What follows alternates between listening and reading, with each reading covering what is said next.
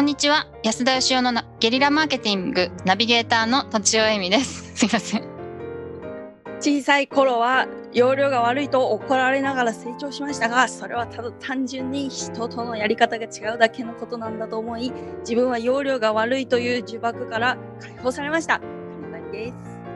安田義雄です。素晴らしい。僕も僕も子供の頃すごい言われてましたよ。容量が悪いとかうん。なんかととにかくあの先生からの不満というかうんうんうん。言われたことができないしなんか遅いし容量悪いしっていうのをずっと言われてましたね。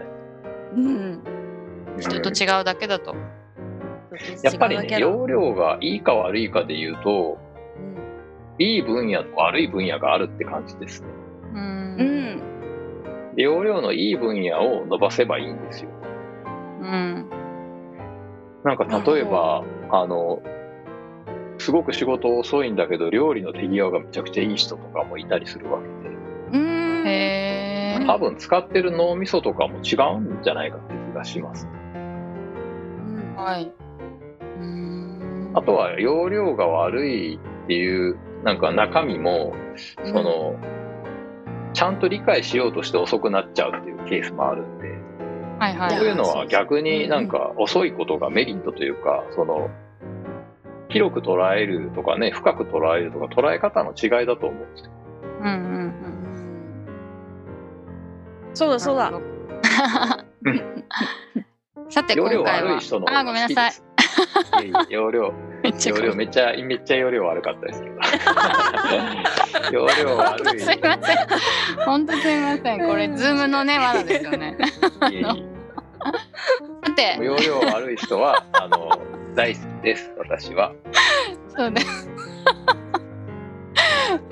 すいません。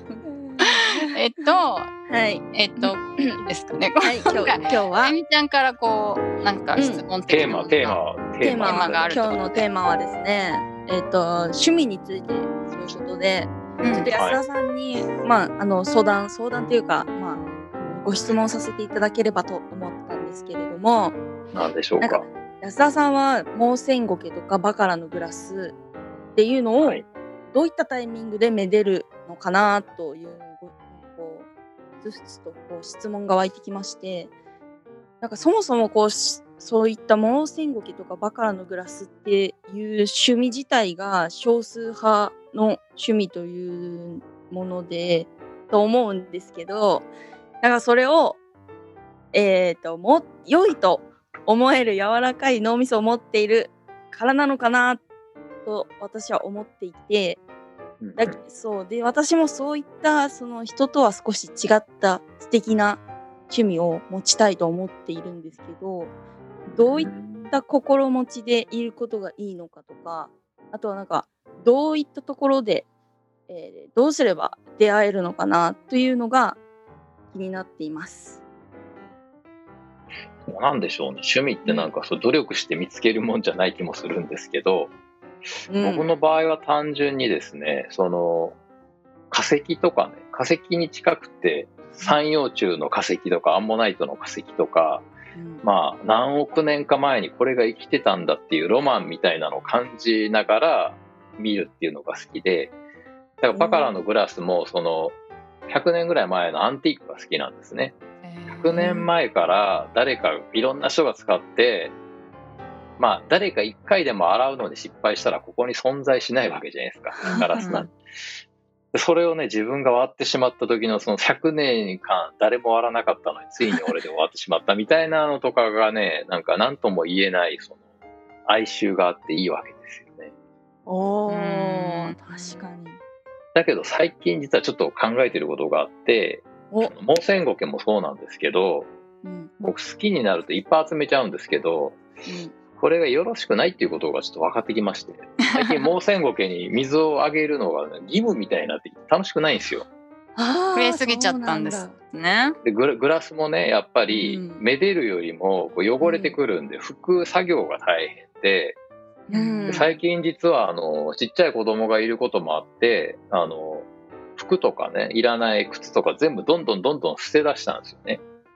ええはい。でやっぱり最初はあの、まあ、使ってないし、もう結構着倒したみたいなのはすぐ捨てれるんですけど、うんうん。高かった服でほとんど着てない服ってなんかやっぱ捨てるのもったいない気がして、捨てれないんですけど、うんだけどもう、値段とかを一切考えずに、もう今自分がこれから着ないものは全部捨てようと思ったら、3分の2がぐらいなくなっちゃったんですね。うんうん。えー。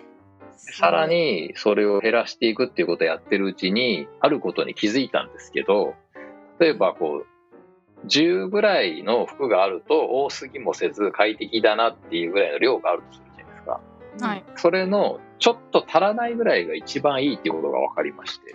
えーつまりもうちょいだけ欲しいなっていう、例えばグラスでも、あと1個欲しいよなとか、もう千五毛あと1つ育てたいようなぐらいが、はい多分一番いいんじゃないのかな。あの、この間大河ドラマ見てたら、及ばざることは、過ぎたるをよりよしみたいなこと言ってましたけど、えなんかやっぱだから、その、ちょっと多いよりは、ちょっと足らない方がはるかに素晴らしいってことで、えー、いいですね。わかる気がします。なるほうんうんうんど。なんか人間ってやっぱり満足をちょびっと超えるぐらい、つまりこの家ぐらいの広さがあったらいいなっていうように、ちょっと余裕があったら素敵だなって思いがちなんですけど、家の広さももうちょっとだけ広ければいいのになとかっていうのが、もしかしたらベストなんじゃないのかなっていう、ちょっと足らないことが、やっぱ人間の幸福にものすごい結びついてんじゃないかという気がしまして、うんうん。ええこのちょっと足らない幸せっていうのに気づいたんですね。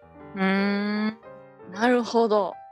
だから趣味も、その金子さんみたいに、なんかこう、そういう趣味あるといいかもなぐらい思ってる時が一番いいかもしれない。いや思いました。なるほど。そうかもしれないです。うんうん。で冷静に考えたら何事も本当にお金もね、だからもう余るほどあってもいいんですけど、もうちょっとだけ稼げたらいいのになぐらいが、い一番幸せなんじゃないかなって気がして。ううんん。はい。お酒とかも、なんか、もう一杯飲みたいぐらいでやめとくのが良かったりとか。それは本当そうですね。それは本当そう。うんはいはい。すべての物事は、だから、あの、その100いっちゃいけないような気がして、一歩手前で止めるってことが、すごく大事な。止まるもんですか？いや、あの、僕の場合止まんなくて、行き過ぎて戻ってきた感じなんですけど。行ったり来たり。うん。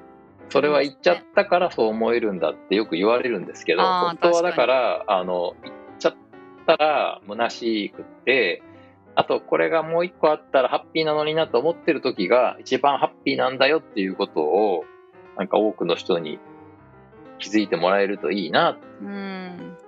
でもそれってあと一個揃えばみたいな状態が長くは続かないから、より素晴らしいんでしょうねその時間がもしかして。おお。うん。なんか例えばき切手とかでもね、はい。なんか、なんかのシリーズをコンプリートさせるときに、シリーズコンプリートしたやつ買っても満足度ないと思うんですよね。一個一個揃えていって、確かに完成するのもいいんだけど、本当にあの、一個のところだけこう空いてる状態っていうのが、このめめしさというかですね、この、この渇望感というか、これさえあれば、これが完璧になるっていう、その時が、一番幸せっつうか、そうですね。でもそれってそれをキープするためにはもう買える状態にあるのに買わないっていうのをずっと続けないといけないってことでそれはまたなんか違う違う感じしますよね。買わないのか、あるいはお金がなくて買えないのか、出会いがないのか、だから、あの、よく幸せの青い鳥みたいに言いますけど、そこを通過して、多分、こと足りるところに至るんでしょうけど、はいはい。うん、実はその、あの、ちょっと欠けている、ちょっと収入が、あの、もうちょい欲しいとか、多分だから、あの、付き合っててもね、あと、こう彼女がここさえあればな、みたいな、ああるじゃないですかえ はい。そういうのが一番幸せなんではなかろうかというですね、あのうん。趣味の話からだいぶ変わりましたけど、ちょっと足りないことの幸せ、はあはあ。そうですね確かに。はい、趣味を見つける方法はあの自分で考えてください。全 く答えてない。わかりました。はい。僕はだからそのものとかの向こう側にある人間に興味があるってことですね。そのものそのものよりもそれを作った人とかそのものが生きてたこととかうーんそういうのに興味がある。うんうんということでおまとめを。えおまとめですか？えっと 全部揃う一歩手前が一番幸せだっていうことでよろしいでしょうか？はい。はいでは本日は以上です。ありがとうございました。ありがとうございました本日も番組をお聞きいただきありがとうございました私たち3人でギブの実験室というオンラインサロンを始めることにしましたキャンプファイヤーファンクラブというサービスで募集をしていますので参加したい方はキャンプファイヤーで検索するか境目研究家安田佳生のホームページ安田佳生 .com からお申し込みください。来週もお楽しみに。